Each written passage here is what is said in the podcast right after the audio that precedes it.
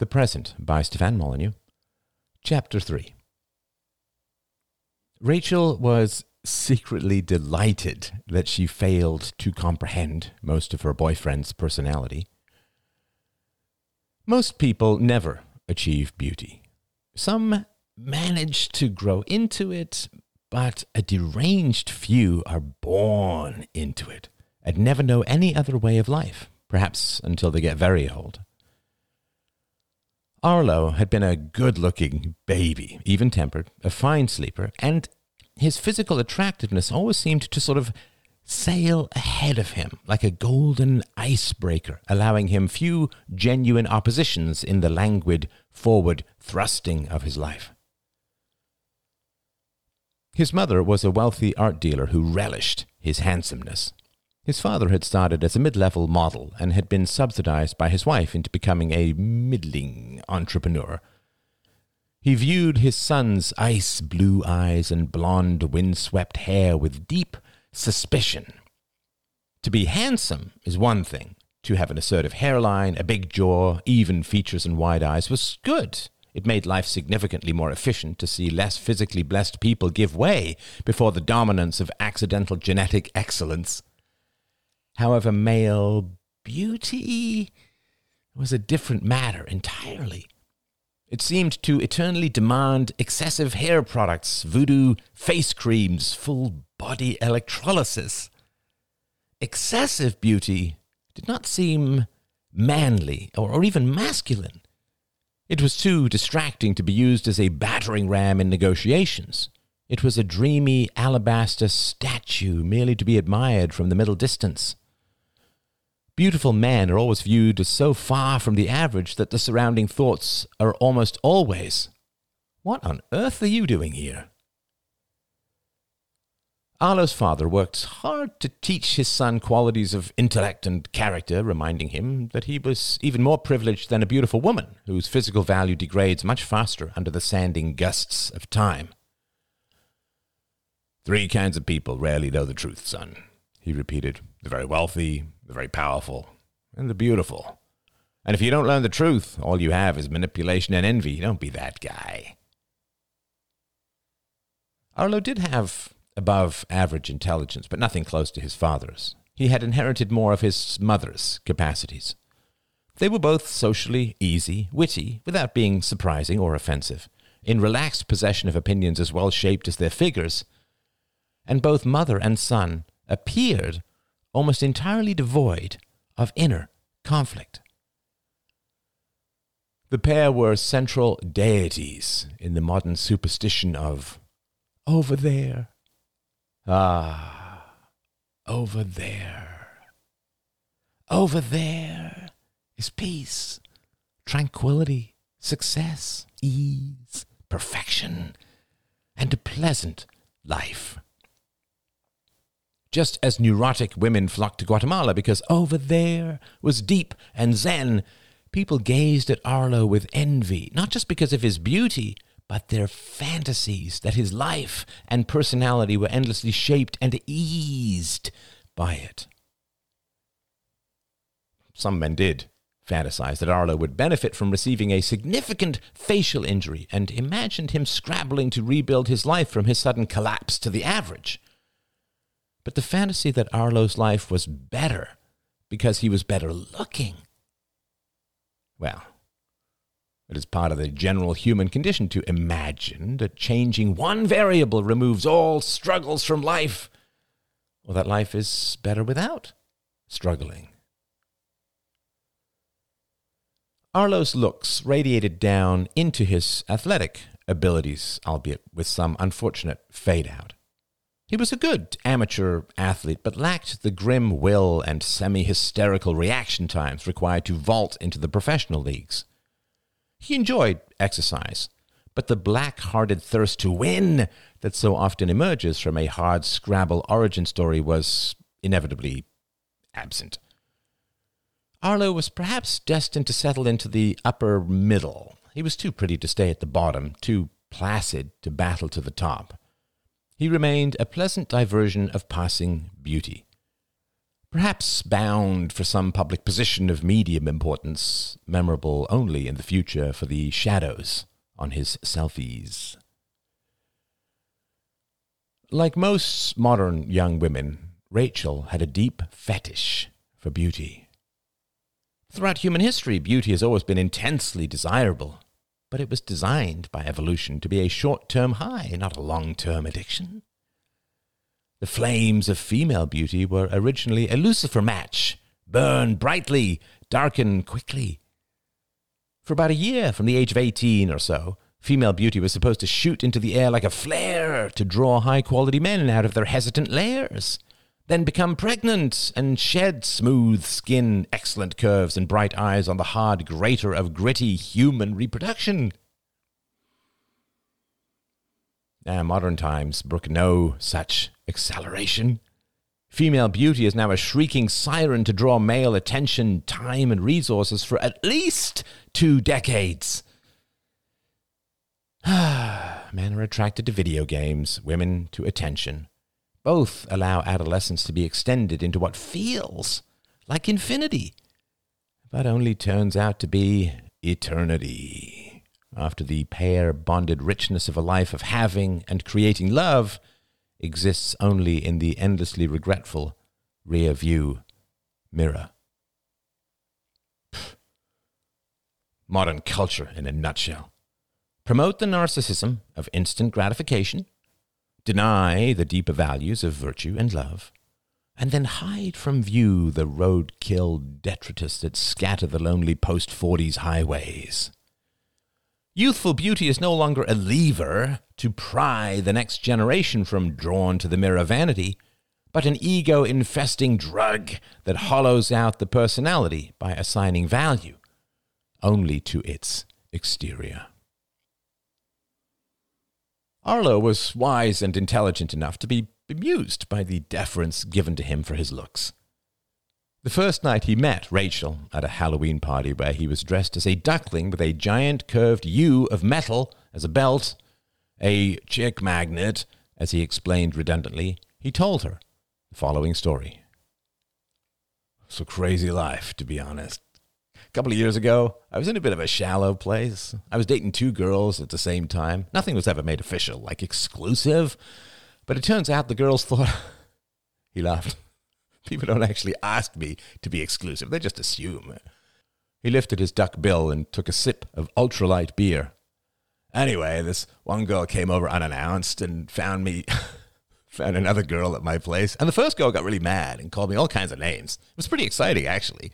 He smiled and shook his head.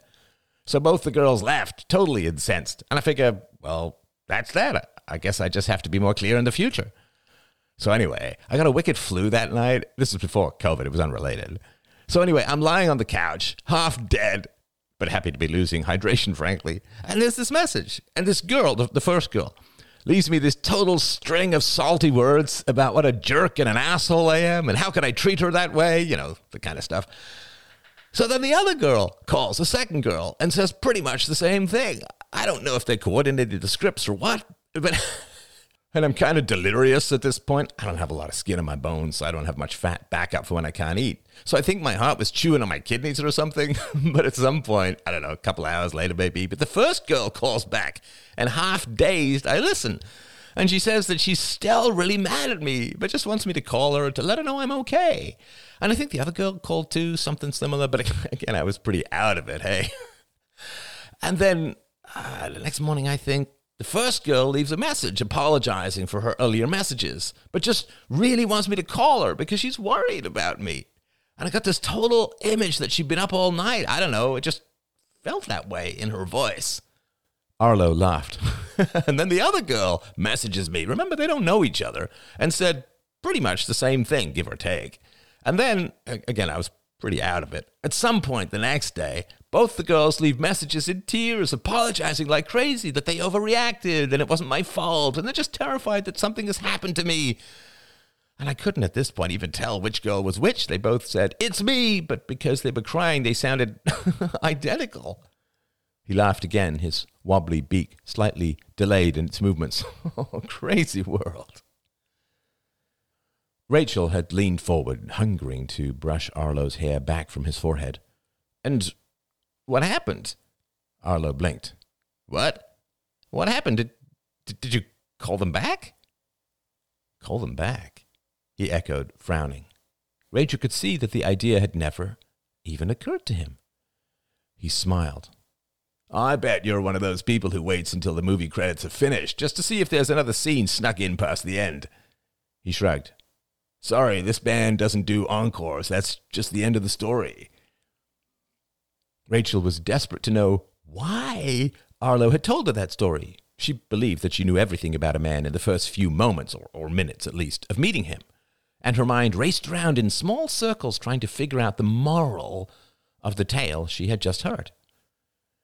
What is it like getting all that attention? A certain shadow of weariness passed through his eyes, like a tiny ghost trapped in an abandoned funhouse. It's kind of addictive, to be honest. His eyes suddenly cleared.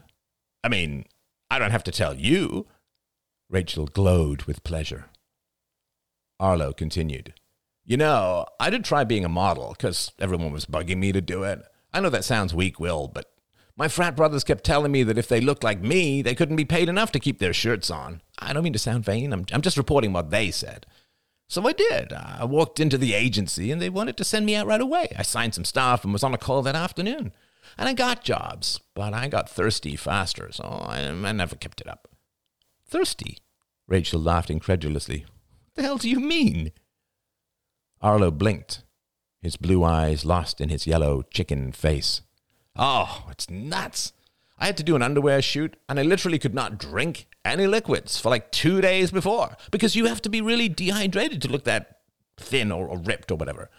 Modeling is all about where you are, but most especially where you are not, which is having anything at all hanging over the edge of the underwear. A no muffin top zone, if you get my drift. It was good money, but it's a really, well, creepy lifestyle. No, that's not it. It's a creepy layer of society. Everyone is sex obsessed and high strung and weirdly possessive and grabby. Arlo shrugged. I don't like the word, but the closest I can get to it is bitchy. It's full of bitchy people, especially the other models, the men. And maybe I could have handled that part, but. But what? Arlo ducked his head. Rachel could see his perfect part. Look, I'm not trying to pump myself up. Go on, don't tease me, bro. Rachel mimicked an ancient meme about tasering. Arlo blew through his perfect lips. well, I was born with a couple of natural gifts, I guess physically, and I love to exercise. And you might not believe me, but I really don't like to eat. I find it kind of boring and bland. And this is the first beer I've had in about two and a half months. So I have some natural gifts and I have some built in preferences or avoidances, I guess. And it just felt wrong to fake this kind of standard for the average dude. He smiled, almost sadly. Yeah, I look pretty good in underwear, but it's not something that the average man should focus on or aspire to, or God help him try to achieve. Arlo did seem genuinely troubled, and this touched Rachel deeply. It got to the point where I felt kind of like a tall guy pretending he can sell his height to shorter guys. It's a lie for the most part. And I really didn't want to participate in making other men feel bad for natural accidents, nothing more. He laughed abruptly. that was a lot of it. But also, I just couldn't stand imagining the rest of my life hanging around with people who'd only ask me to play pool so they could grab at my butt. Rachel pursed her lips. You know, you talk a lot about your body, Mr. Chicken. Arlo frowned. Oh, you think I'm talking about me in underwear so you can picture me? Rachel pulled out her phone and searched for him. Wow. Oh, my. Arlo craned his head to look. See, there's just less of me there. Do you still get residuals? Oh, no. I was never, I never got big enough for that. How long did you do it for? Arlo shrugged. Maybe six months or so. Did you meet a lot of girls? Sure, I did some couple shots, but but the girls all have stomach issues and most of them smoke like chimneys and have the charisma of a damp rag. You can look, Sexy, or you can feel sexy. That's an iron law. Beauty and boredom seem to go hand in hand for most people. So, then what? Arlo smiled. Well, I finished my degree in biology because I always loved roaming as a kid. I, I, collected tadpoles and salamanders and raised chickens and just loved everything about animals. Volunteered at the zoo, where they had me giving tours on my second day. Rachel laughed, but Arlo looked injured. It wasn't just the looks thing. I'm good with people, and kids really like me, and I genuinely know my stuff. I'm sorry, you're you're right. She saw the cliche behind the cliche. The inner boy who wanted to be appreciated for who he was rather than how the man looked. And she felt some sympathy for that. But mostly she hungered for the splash improvement of being associated with Arlo's level of beauty. Rachel's mother had taught her very young that if you ever wanted to know how attractive you are, all you have to do is look at your boyfriend. This created a multi year obsession for Rachel, where she stared at everyone at the mall, or on a plane, or in school, looking for exceptions to her mother's golden rule. Like a cat bringing in dead birds, she would bring exceptions to her mother, who would dismiss them with an airy gesture. If she's much prettier than he is, it's because he has money. On the rare occasion when an attractive man was with a less attractive woman, Rachel's mother immediately assumed hyper religiosity, or an unwanted pregnancy. The exception that proves the rule, said her mother triumphantly, which drove Rachel slightly around the bend.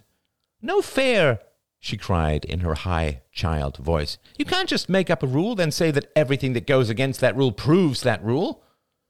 How often do you see people of similar attractiveness, but where the girl is much taller than the boy? Rachel thought, desperate for evidence. Not often, she finally admitted. Her mother laughed, wrestling with the bread maker in their blindingly sunny kitchen. You know, when I was a kid, about your age, my dad gave us a list of things to look for during car drives. We drove a lot, and my siblings and I would get up to all sorts of mischief in the back seat. There was some big prize at the end. Can't for the life of me recall what it was now. And I don't remember much about what we were supposed to look for. License plates from the different states, Uh, cars with more than one color, cars with a broken antenna, stuff like that. But two, I clearly remember. One was a motorcycle with a woman driving and a man on the back. This was before helmets covered up everything, so you could actually tell. And another was a clown in a convertible carrying balloons. She laughed. Your Uncle Jeff claimed to have seen the motorcycle one, but conveniently it just exited the highway as he was pointing it out, and we couldn't verify it. We never saw the clown, though. And even to this day, like 40 years later, whenever I see a convertible, I look for a clown with balloons. Her voice wobbled because her father was ill.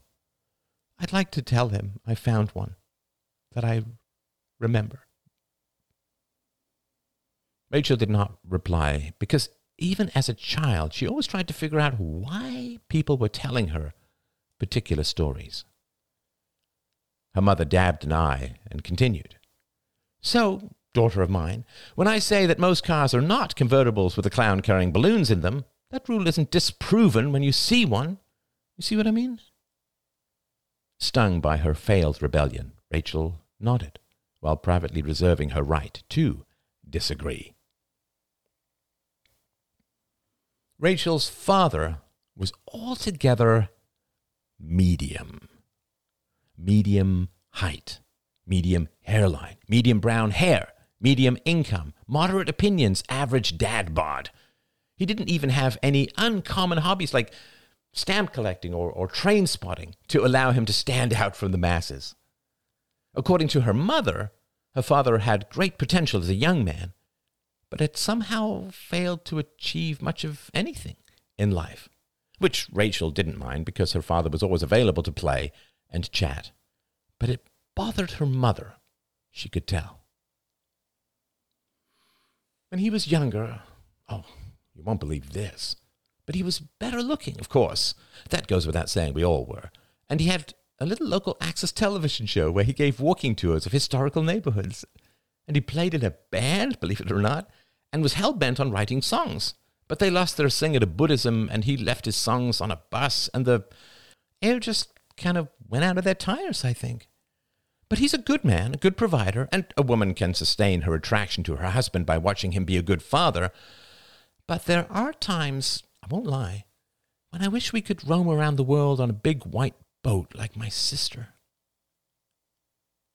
It's rarely possible in mathematics for two averages to birth an outlier. But Rachel's parents did produce an unusually attractive child. The phrase that people generally used about her was striking. Rachel preferred that because it indicated impact rather than ornamentation. She wanted to be a crater, not a pretty cloud. She kept copious diaries throughout her childhood and adolescence, entire bookshelves of scribbled red notebooks, and found herself even more drawn to Arlo when he first visited her apartment and she showed them to him. But he just shrugged and said, That's all the past, man. As she grew to know him, Rachel learned that Arlo had as little sense of time as a deep water shark. His physique never changed, his appetites never grew.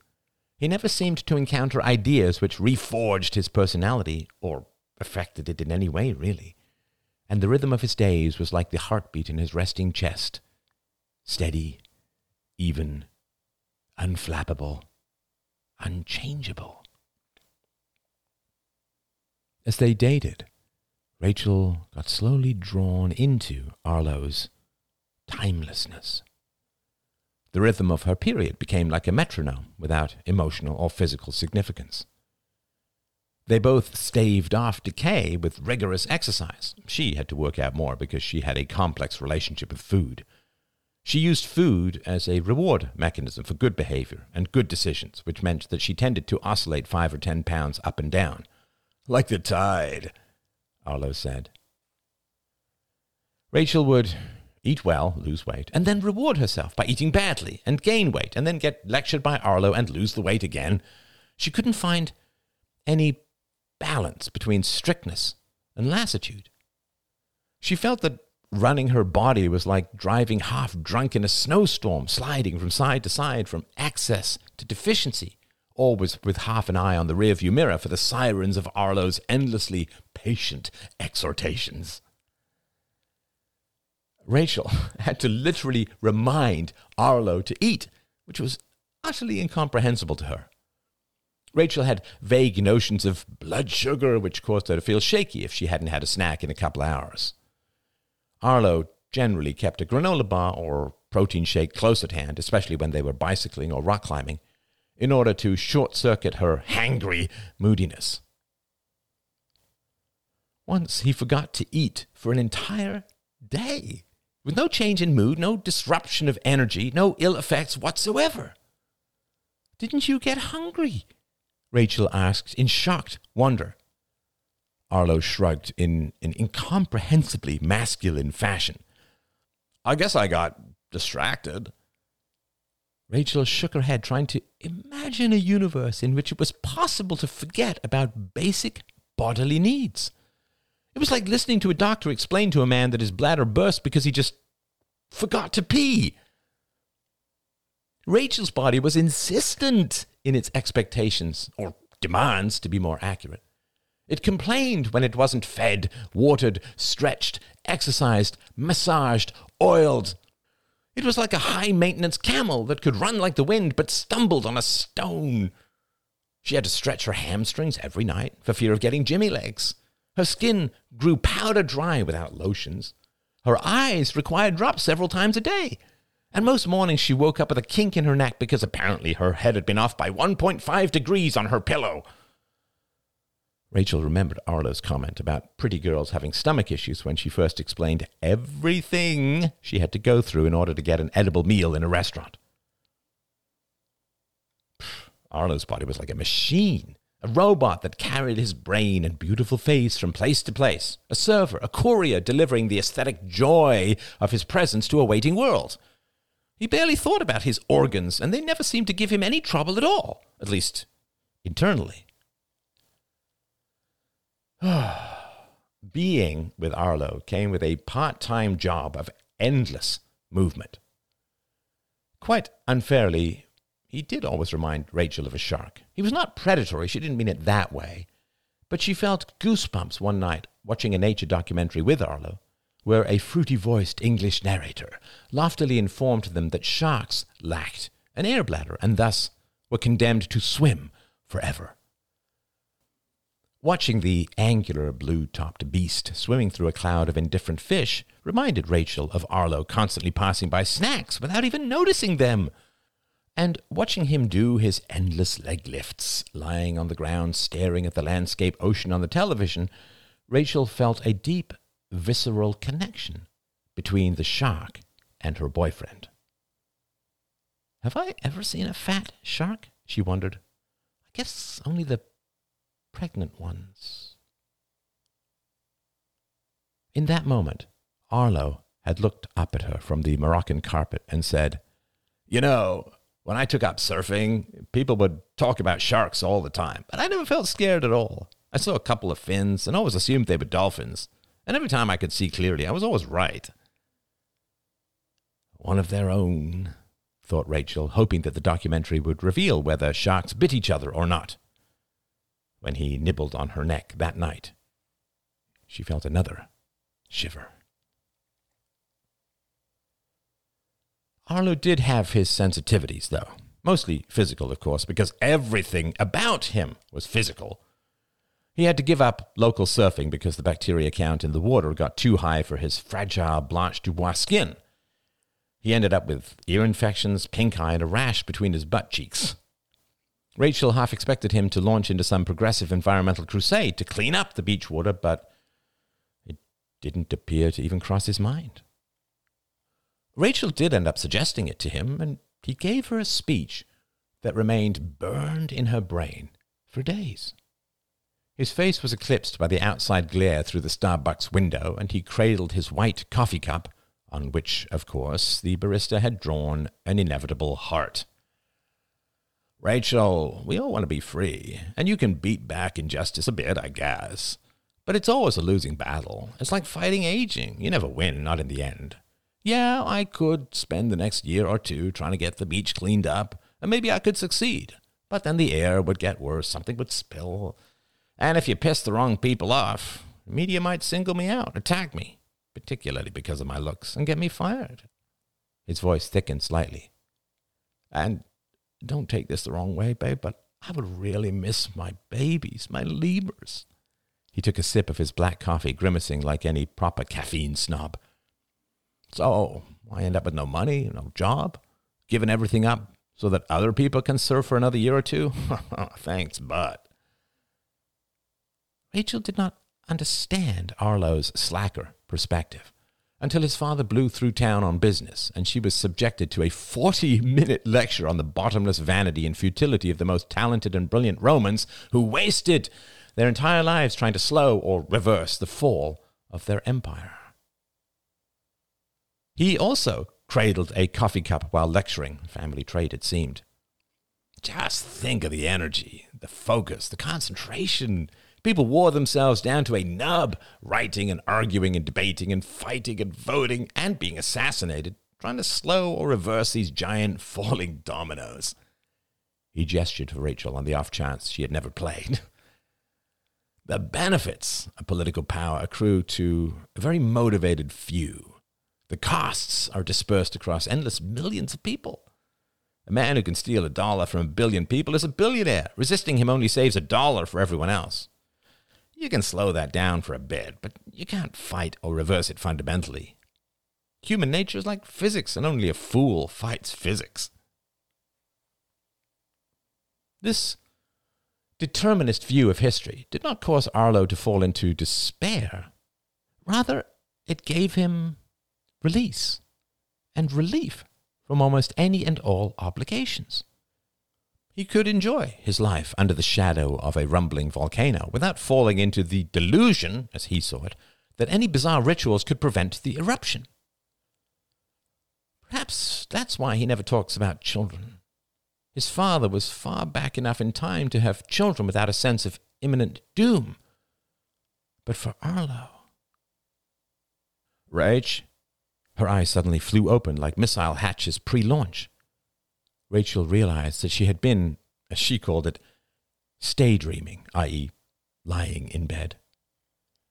She covered up her sudden shock by pretending to lazily stretch. Oh, the subterfuge required for a jumpy person to live with a ridiculously relaxed person. I brought your coffee, babe, he said, placing it on a coaster. He always sounds like he's trying to preempt my bad mood by caffeinating me, Rachel thought, before scolding herself. As Arlo constantly reminds me, I cannot convict him in the court of my mind without evidence or his opportunity to rebut. Arlo always awoke instantly with full functionality. Rachel had to build herself up to competent adulthood like a two year old learning to stack blocks. She noticed that he was dressed for. dressed for. climbing. Our bodies are temples, time to get to church, he grinned. No rush, no pressure, but how much time do you need? Well, I don't have to do my hair, so 25 minutes? Rachel knew that saying half an hour would bring complaints, but she could easily get 30 minutes out of 25. Every time she was woken up early, though it was in fact after 9 a.m., Rachel remembered the difficulties her own mother had on the days of family outings when she had to get up before dawn to get everything ready, especially the children. Because Rachel's father would get watch tapping impatient, standing by the front door before striding to wait in the car, no matter how cold, while her mother worked feverishly to get everyone in motion. It wasn't that her father never offered to help, it was more that there was no point. The machinery of motion was so complex that any outside aid was just sand in the jello. Rachel lurched out of bed and grabbed at her coffee, remembering that the coaster was in fact a cup warmer, bought by Arlo, she assumed grudgingly, though incorrectly, as a resigned acceptance of the fact that, in his view, it took her forever to get up. Arlo was a coffee perfectionist. The ritual is half the addiction, he said, and the deep, bitter magic of his black brew was an unparalleled pleasure. Rachel lingered in the bathroom, mulling over popping a pimple, but made it to the car in 32 minutes. Arlo was listening to a nutrition podcast and gave her a blinding smile as she lurched into the driver's seat. All that coffee and his teeth remain platonic white, thought Rachel, then chastened herself again. You can't choose a guy for his perfections, then complain about his perfections. Arlo prided himself on his silent climbing. From below, his straining calves looked like giant pink tadpoles, and he had the lean thighs of a long distance runner as he once was until he read about Tiger Woods mourning the effects of youthful running on his middle aged knees. Arlo had immediately switched to swimming and surfing to protect his joints, and now climbing, which was somewhat low impact at least. My dad has a bad back. You gotta empathize with your future self, he grinned. They had not gone climbing for a week or two, which had given Rachel's body a chance to heal and oh, did she wistfully look back at her early twenties, when she never had to wonder which way her body would fall into shrugging off overuse or entrenching and crystallizing it into weeks of pain. Rachel occasionally lamented the basic reality that women seemed to age faster than men. Men were bricks, as Arlo laughingly pointed out, especially from 20 to about 50, when very little changed except perhaps the hairline. Women age on a slight incline. For men, it's a giant drop from 20s vitality to bad backs and gingivitis. He shrugged, as he always did. There's good and bad in both, of course. One thing Rachel loved and hated about rock climbing was how it changed her relationship with breathing. The slight grit and sour notes of the city were unnoticeable until they were in the high, clear cliff air. Arlo constantly claimed that he would love to live outside the city, but Rachel didn't believe a word of it. Beauty has no coin in the country. The rock face was steeper than a hill, but not as sheer as a cliff. Arlo liked it because he said there was no need for belaying, either solo or simultaneous, since there were few actual drops. Rachel started climbing first, so Arlo could more easily keep an eye on her. The rock face had its challenges, a lot of tiny grips and lateral travel. Arlo's muscles always seemed to lubricate his ascent, while Rachel felt as if she were levering herself up on the stiff tension of tendons alone. Arlo only glanced at the cliff face inches from his nose, constantly turning to inhale the landscape over his shoulder. Rachel felt dizzy when she turned, but did love the bubbling green carpet of treetops far below, dropping in undulating waves to the distant blue of a still lake. The scent of the granite was heady, gritty in their noses. Above them, they saw an intense bearded young man descending, blasting incomprehensible inspirational music in some Eastern European language on a Bluetooth speaker attached to his belt. Loose rock above, dust the ridges, friends, the man called, chalk puffing out from his pointing finger. Arlo thanked him, and Spider climbed easily up past him. Rachel didn't even have to look to see the bearded man's slightly shocked face. Everyone feels attractive until Arlo sails by. Over the last year, Rachel had grown to love the climbing because when she got into the rhythm of it, it took her completely out of her own head, like an exorcism of overthinking. She was sometimes so desperate to escape the tangles of her own mind that she let her instincts convince her that falling was death. When the stakes were that high, her neurosis almost totally retreated. Rachel transformed into a scanning, ascending machine, panting, looking for cracks, dancing against gravity. She didn't even notice that she had passed Arlo, seesawing back and forth on the ridges until she was above him. And then, and then, Rachel slipped. Her fingers scrambled and, and clawed at something, rubble, and then nothing and she pitched backwards in a sickening, flailing, skidding fall. Rachel screamed, her buried unease instantly lasering up into sheer panic.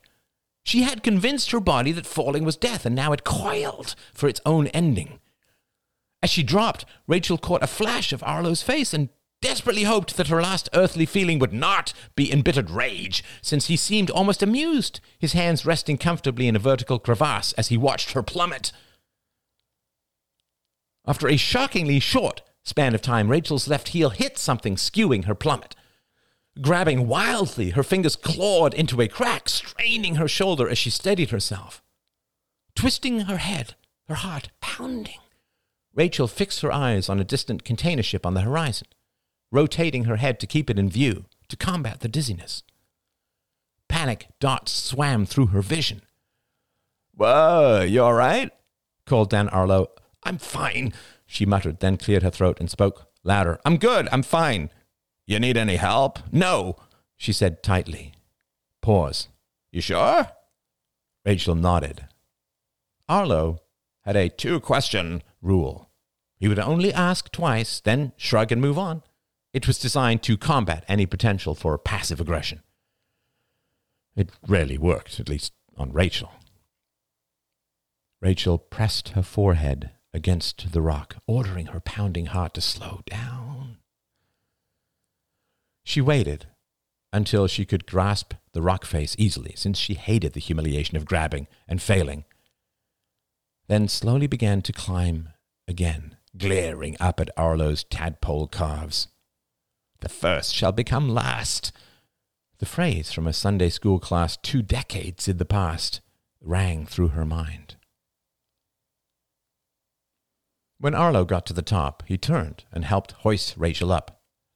You're upset, he said. Don't worry, I still fall. Even the professionals do. Talent and strength can only take you so far. There's just this element of luck in life. Rachel shook her head tightly. You know, I saw your face when I fell. Arlo laughed. it's sweet, you wanting my face to be the last thing you saw. No, really. So what? Her face was red. You know, you could have reached for me. Arlo considered her words. He always had a slow way of responding to her aggression that made her feel a little insane. We both would have fallen, probably, but his chin puckered. That would have meant something to you. Well, yeah, shouldn't that be some kind of instinct? He shrugged. The male instinct is to get into fights and protect his family. I thought that one of the points of our relationship was to escape toxic masculinity. I don't think it's toxic masculinity to reach for your falling the woman you love. Arlo paused again. The wind chose this moment to ruffle back his flawless blonde hair. Rachel squinted. His eyes were the exact color of the sky behind his face, like two holes in his head. Arlo said, I do love you. That's not the point, cried Rachel, knowing it was a useless phrase. Arlo knew it too, so didn't ask her what the point was, knowing that she would be unable to answer, or unwilling. I'm sorry, he said in a bland, inoffensive way, obviously wanting to move on. Rachel stared at him, hopelessly, helplessly, wrestling a tumult of unknown devilry. Of course, she said, it was the beginning of a sentence she willed herself not to finish. Arlo flopped on the mossy granite, lifting his arm so the breeze would dry his armpits. I'm not trying to change the subject, but I did forget to ask you. I remembered while we were climbing. How was lunch with your sister? Rachel gladly followed his lead and sat on the earth next to him, facing the sky and the lake. She tried to remember if the lake was the color of the sky because of reflection or something more innate. She turned. He was waiting. Oh, it was uh, good. Good. Volatile. Oh, yeah? How? Arlo did not have many weaknesses, despite good justifications for them. But gossip was one of them. Well, his eyes narrowed. Don't censor, babe. Just tell me. She scowled. I'm not censoring. I'm just gathering. Okay. Rachel frowned, shivering slightly as her sweat dried, feeling the almost audible hum of her muscles relaxing. You remember Ben? Dude, of course, said Arlo, slightly offended. okay, smiled Rachel. Calm yourself. So he's kind of volatile now. I don't know for how long. Cassie says a while. Volatile how? Come on, Rage. Volatile, just. He escalates. He wanted our dessert. Rachel felt a sudden reluctance to talk about having any association with ordering bread pudding. He started screaming, and I really think he was going to claw Ian's face. Wow, said Arlo simply. Rachel blew through her lips. Had to get out of there, man. Ian and Ben. Super awkward. I checked social media. No one seems to have filmed it, thank God. But I don't really know how to search. Arlo sucked in his cheeks and chewed at the soft inner lining. Has this stuff been going on long? I'm not sure. A while, I think. Rachel had a sensation of falling again, but persisted. Cassie thinks it has something to do with daycare. Arlo's eyes widened. Daycare? Is he being bullied? No, she thinks that that the daycare is the bully. I think. It's hard to have a conversation with a little kid around. Oh, Arlo frowned. So it's a bad daycare? She said something about daycare as a whole? Arlo snorted and leaned his head forward, massaging the back of his neck. His voice sounded strangled from the position. We're daycare kids. Rachel's voice lowered. You never knew who was coming over the lip of the cliff. Ian wants her to stay home. Hmm. Arlo stretched the other side of his neck. Kind of like locking the barn door after the horse is gone, no? She's pregnant, whispered Rachel. There was a slight pause. Rachel wanted to look directly at Arlo, but that would seem pathetically inquisitive. Good for her, he murmured without any particular enthusiasm. Another pause. Arlo started to get up. Rachel said, I noticed something when the wind blew. You know you're getting a bit of a widow's peak? Arlo looked down at her. She could not read his expression.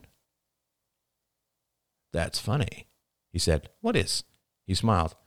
How would you react if I pointed out that you were aging? Rachel scowled. Like what? Oh, I'm not falling into that. He lifted his hair from his forehead. I know, I saw it a couple months ago. Forehead gonna become a five head. and you didn't say anything? You wouldn't believe why. Rachel wrestled herself to her feet, taking a few steps back from the cliff edge, though they were a reasonable distance away. What? Well, it's not anti female, but it's not exactly in line with how you might think. What are you talking about? Arlo sighed. Ah, I wouldn't mind at all being less. He gestured at the entirety of his golden demeanor. Less pretty? Rachel teased. Arlo smiled and nodded. I'm just so tired of being objectified for my physical beauty. I want people to see the real me, the deeper me, the meaningful me, the ontological me. I feel that the only people who appreciate me are my lemurs because I'm a pretty man, but I'm not at all a pretty lemur, so only they can see into the very depths of my soul and judge me for my morals and virtues and integrity. He wagged a mocking finger at her.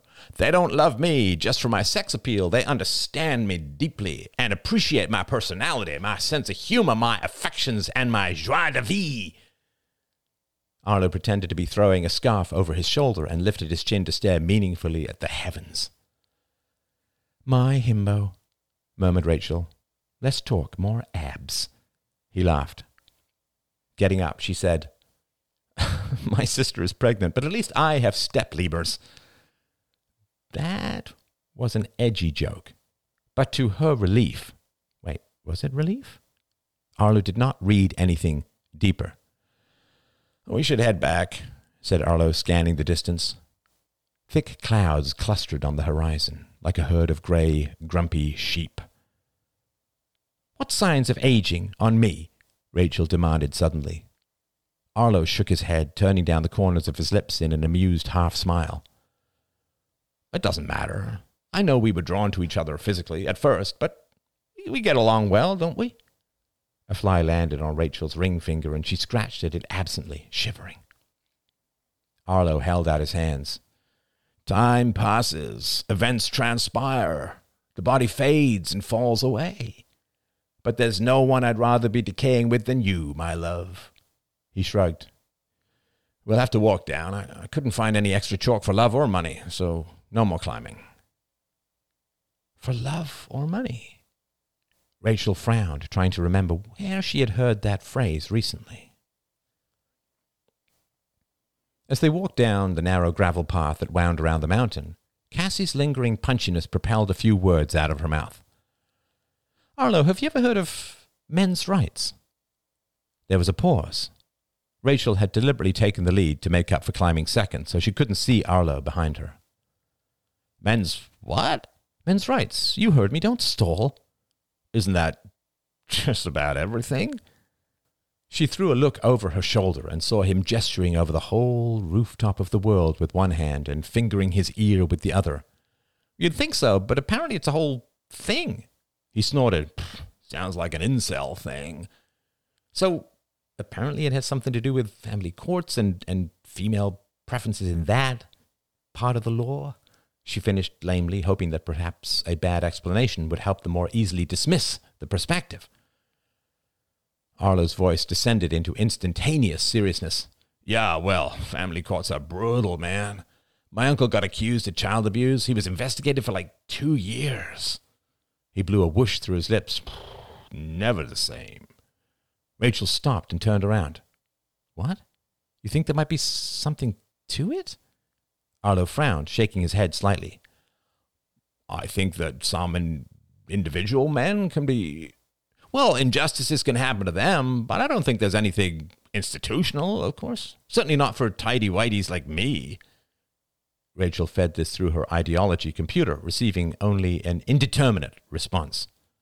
I'm thinking of doing an article. Arlo blinked. On this men's rights? Rachel knew that Arlo had to add the word this to distance himself. Do you know that men kill themselves way more often than women? But women try more. Arlo puffed out his chest, which only indicates that men are just better at suicide because we are more dedicated and masculine and full of testosterone and success. Rachel laughed. it's just a lot of stuff, which is really interesting to me. It's pretty delusional, of course, but it's a delusion based on some data that that needs some other kind of explanation, and I, I think I could provide that. Rachel shivered. Rachel continued, You know, they had to pause the conversation as two men ambled down the path holding hands. The pair stared at Arlo, then greeted them both as they passed.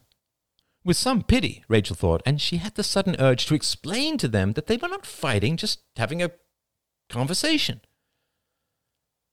Well, said Rachel after a minute, we can't have a serious conversation with you staring at those two men's butts on the way down, so let's just stay here a bit.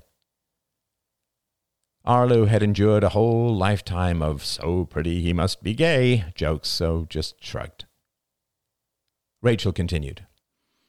You know, I'm pretty happy with my career, but I've not found a place or a topic or a breakthrough article and listen, I don't want to get known for something like this, but it might be a great way to get my writing out to a wider audience because it's a movement that, that has a lot of traction in certain circles. And it's not like some extremist furry thing. It has real presence, but it's mostly invisible to the mainstream. I've had a brief look and it's not talked about much except in these very contemptuous terms like, like a slave rebellion. Rachel laughed nervously. I, I don't mean that. that just popped out. But my instincts tell me that this could be a real thing for me. Get me moving. Arlo stared at her, and she tried to remember, through the static of fuzzy desire, whether his eyes were really that blue, or were just reflecting the lake, which was reflecting the sky. Man, I don't know, Rach. She waited. She almost never saw him uneasy. He kicked a random stone. As a kid, I always wanted to take this shortcut to get to the woods, you know, where I could walk and think. It looked obvious. It went across the open field, and, and the regular way was much longer. But there was just no path. So when I actually tried to take that shortcut one day, this giant freaking dog jumped a fence and cornered me. I actually had to climb a tree, scratch the hell out of my back. He shrugged. Sometimes there's no path for a reason. Rachel laughed. Three tiny specks floated in the deepening blue overhead, hawks on the wing, scanning for prey. She closed her right eye and could not see them with her left. Yeah, that story is way too on the nose, my friend. Editor says delete. She pressed an imaginary button in the air. So, you drag me up a mountain. I almost fall to my death, but now you tell me don't take any risks, my dear? He smiled. Physical risks are one thing. Has anyone else written about this? I mean, seriously, in anything mainstream? As I said, a couple of things, but it's all pretty contemptuous. And would you write that contemptuous stuff? Again, Rachel felt dizzy and shivered in the slightly chill wind rising up from the green clouds of the treetops. She decided to tell him. It felt almost like a secret marriage proposal. That might be a little tough. Arlo blinked. Why? Because of me? She sighed in mock patience. No, Arlo, not absolutely everything is about you. He laughed again. Oh, such gorgeous teeth. It's my brother in law, Ian. He's into this stuff. Oh, wow, murmured Arlo. Wow. Indeed. Another pause, then Rachel's words tumbled out in a rush. And it would be a kind of betrayal. I know that. It would create a lot of tension between us. And and Ian wants her to stay home with the new baby and do something to rescue Ben, as she puts it. And and and and I'm kind of torn. I know that's nothing new, but but listen, part of me thinks that she should man up and stay at work, and part of me thinks that her voice lowered as if her phone was listening. I don't think she's that good of a nurse, actually. And she's never been particularly smart or, or ambitious or something. Nothing like me, really. So why not stay home, be a good little housekeeper, a 1950s wifey? Rachel realized that her voice was getting wormwood bitter and forced herself to stop. You guys are still pretty competitive, commented Arlo. Rachel sighed. Arlo was always going off on these tangents that led nowhere. I guess it's easy for him with his simple and empty relationship with his own sibling. Rachel suddenly wondered if animals would be drawn to Arlo's beauty, that perhaps it had evolved so that deer would not view it as a threat, and so would be easier to hunt. She shook her head slightly. I suppose I just want to shake things loose a little bit, find out what the next stage in the journey is going to be, because it does seem a little repetitive, just a little bit at times. Don't you ever feel that? Her heart was pounding again. I love her life, said Arlo with annoying simplicity. Anything you would change? Nothing. Not a thing? Silence. Of course, the two question rule. I think I'm going to write it. As usual, the sentence appeared in her mind for evaluation before manifesting on her tongue. Rachel decided to say nothing in order to bolster her resolution.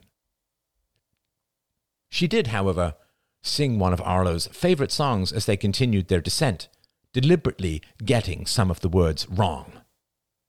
He said nothing, but she could feel his annoyance.